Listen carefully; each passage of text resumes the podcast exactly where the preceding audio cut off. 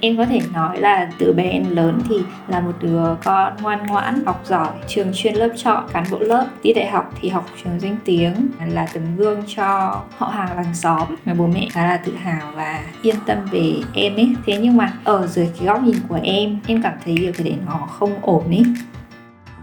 Các bạn đang nghe podcast bị bẻ gãy hoặc lớn lên của cà phê một mình. Chúng ta đều sẽ trải qua những câu chuyện và kết chuyện là nhân vật chính bị bẻ gãy hoặc lớn lên theo cách của riêng mình. Và mình tin là những câu chuyện ấy nên được kể ra cho nhau nghe. Vì biết đâu nó bật được một cái công tắc nào đấy, mở ra được một góc nhìn nào đấy, và đó có thể là tất cả những gì chúng ta cần. Hãy bật podcast này lên mỗi khi bạn đi cà phê, trong lúc không biết làm gì, hoặc là biết mình chuẩn bị phải rửa bát. Nói chung, cứ khi nào bạn ở một mình thì cứ bật podcast này lên nha khi mà em nhìn lại cái khoảng thời gian ngày trước ấy, thì em nhận ra một cái động lực khiến cho em trở thành một đứa ngoan. Như thế là bởi vì gia đình em có khá là nhiều chuyện phức tạp. Thì đến một cái độ tuổi mà em nhận ra được cái điều đấy, thì em thấy là mình thực sự là bất lực. Ở cái vai trò của em thì em không biết phải làm gì cả. Cái việc duy nhất là em có thể làm đó chính là không phải trở thành gánh nặng của người khác nữa. Vì em nhận ra mình là động lực của người khác, mình là chỗ dựa, mình là tấm gương cho em trai. Cái việc ngoan ngoãn của em nó là chút gì đó xoa dịu cho những cái tổn thương rồi cho những cái vấn đề đang xảy ra trong gia đình thời điểm đấy. Và em nghĩ là khi mình là động lực cho người khác như thế rồi, và đấy là cách duy nhất là mình có thể làm để xoa dịu tình hình, thì mình chỉ cố gắng thôi và đúng là trong suốt khoảng thời gian đấy thì em đã làm được điều đấy. Em đã thành công ít nhất việc là để cho mẹ em yên lòng trong những khoảng thời gian khó khăn đấy. Thế nhưng mà vấn đề là gì? Là cả cái khoảng thời gian phát triển ấy, thì em cũng có những cái nỗi đau thầm kín ấy, hoặc là có những cái cảm xúc nó rất là bình thường ở cái ở cái độ tuổi mới lớn của mình thôi, mà bất kỳ ai cũng sẽ có. Ghen tị này, tham lam này, ích kỷ này, ham chơi này, nghịch ngợm này, đó. Thế nhưng mà ở một cái độ tuổi mà mình lại có cái ý thức là mình phải thu vén mình phải trở thành một cái người tốt một cái người ngoan như thế nào ấy thì em đã cất đi hết những cái thứ kia đi và để cho bản thân mình được như những cái thứ mà mình nghĩ như thế mới đúng thì đến những năm học đại học thì nó mới tự nhiên nó bộc lộ ra là thực sự em rất cần sự quan tâm thực sự là em cũng muốn được uh, một lúc nào đấy kiểu được bung xõa ra ấy. không phải là rất mạnh mẽ như thế không phải rất cứng rắn. Em có những cái sở thích riêng cũng có những cái cảm xúc được coi cho là xấu nhưng mà em đâu có cơ hội để nó phát triển một cách lành mạnh như thế. Ừ, kiểu thỉnh thoảng mà nghe các bạn kể chuyện ấy là ngày xưa đi học có cái gì hay hay rồi nghe các bạn kể những cái câu chuyện những cái kỷ niệm thời học sinh là dường như ai cũng có đôi khi em em thấy khá là ghen tị ấy. Bởi vì bây giờ nhớ lại thì lúc nào ừ, kỷ niệm của em cũng chỉ toàn là học tập rồi làm những cái thứ nó không có cái gì hay nó không có cái câu chuyện nào mà nghĩ lại mình cảm thấy mình thật là ngốc xít kiểu như thế cả. Em cảm giác như là mình bị già trước tuổi nhiều ấy. Ngay cả cái lưu bút mà các bạn viết cho em thì uh, rất nhiều bạn viết là nên cười nhiều hơn vui vẻ hơn. Em thấy cái khoảng thời gian đấy của em thực sự là nó nó không nhiều nhiều niềm vui.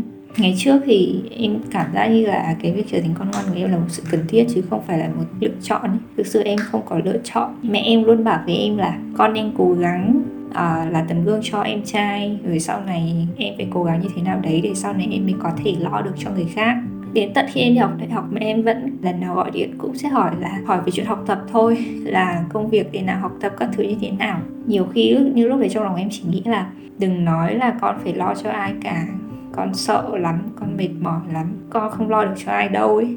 Có những lúc em đã muốn nói như thế.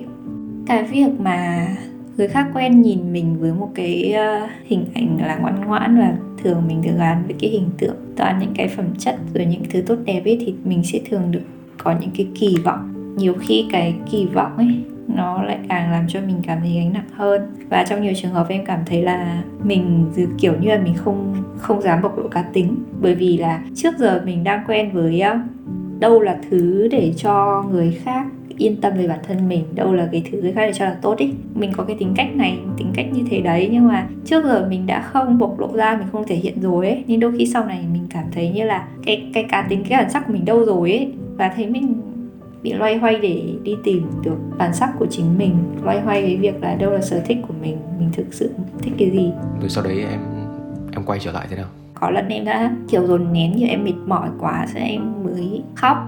Khóc qua điện thoại. Uh, một cách không chủ động nhưng mà dường như là do sự bị dồn nén nhiều quá thôi.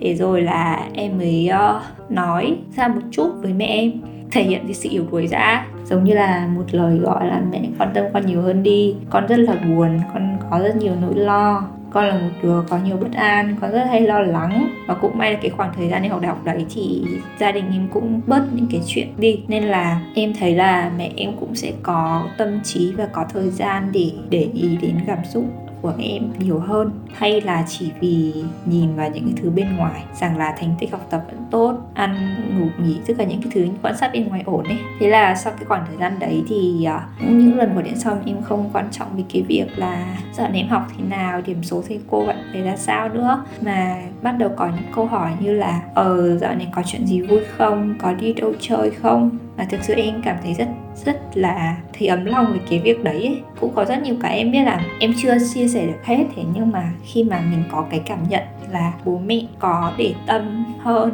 có dành thời gian để cố gắng để để ý đến những cái thứ thuộc về mặt tinh thần về tình cảm nhiều hơn ý và cái việc em để cho mẹ em nhìn ra em là một đứa vốn cũng có rất nhiều tổn thương cũng rất cần được quan tâm chia sẻ hơn là việc luôn là đứa con ngoan thì uh, em thấy mình tốt hơn Thế em nghĩ là em của hiện tại và em của trước đây nó khác nhau như nào?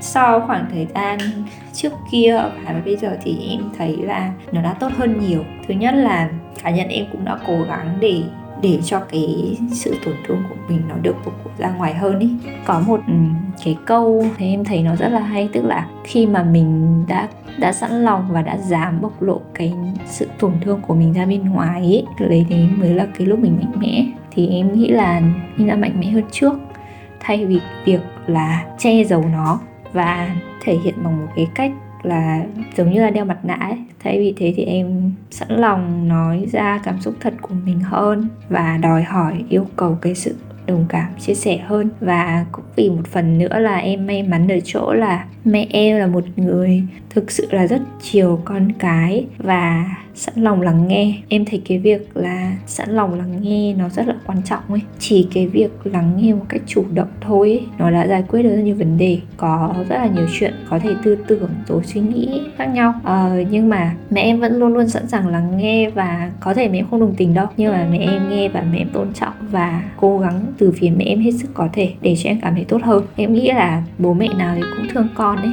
Thế nhưng mà bố mẹ thì cũng là bố mẹ lần đầu mà mẹ cũng có thể có những cái thứ chưa đúng thì mình làm con, thì giữa mối quan hệ giữa mình và bố mẹ thì nó cần có sự cố gắng của cả hai. Đấy, như em thì cũng khá là may mắn khi mà em có cố gắng và mẹ em cũng có cố gắng. Cái việc mà hành trình tự chữa lành cho bản thân thì em nghĩ là em cũng vẫn đang trên hành trình đấy thôi.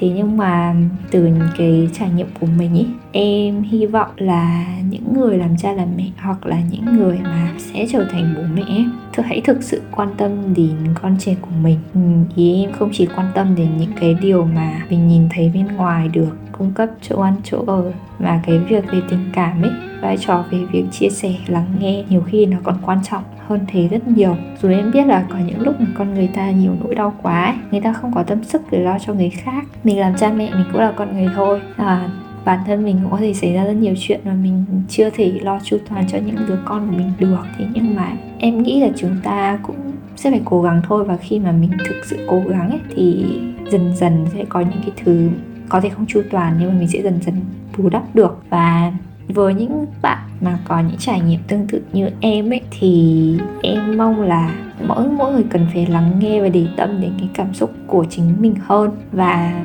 học cách thả lỏng dám bộc lộ cái sự yếu đuối và nỗi tổn thương của mình ra. Khi mình cảm thấy thoải mái với những cái nỗi tổn thương nỗi bất an trong chính bản thân mình rồi ấy, thì khi đấy thì mình mới thực sự thấy bình yên.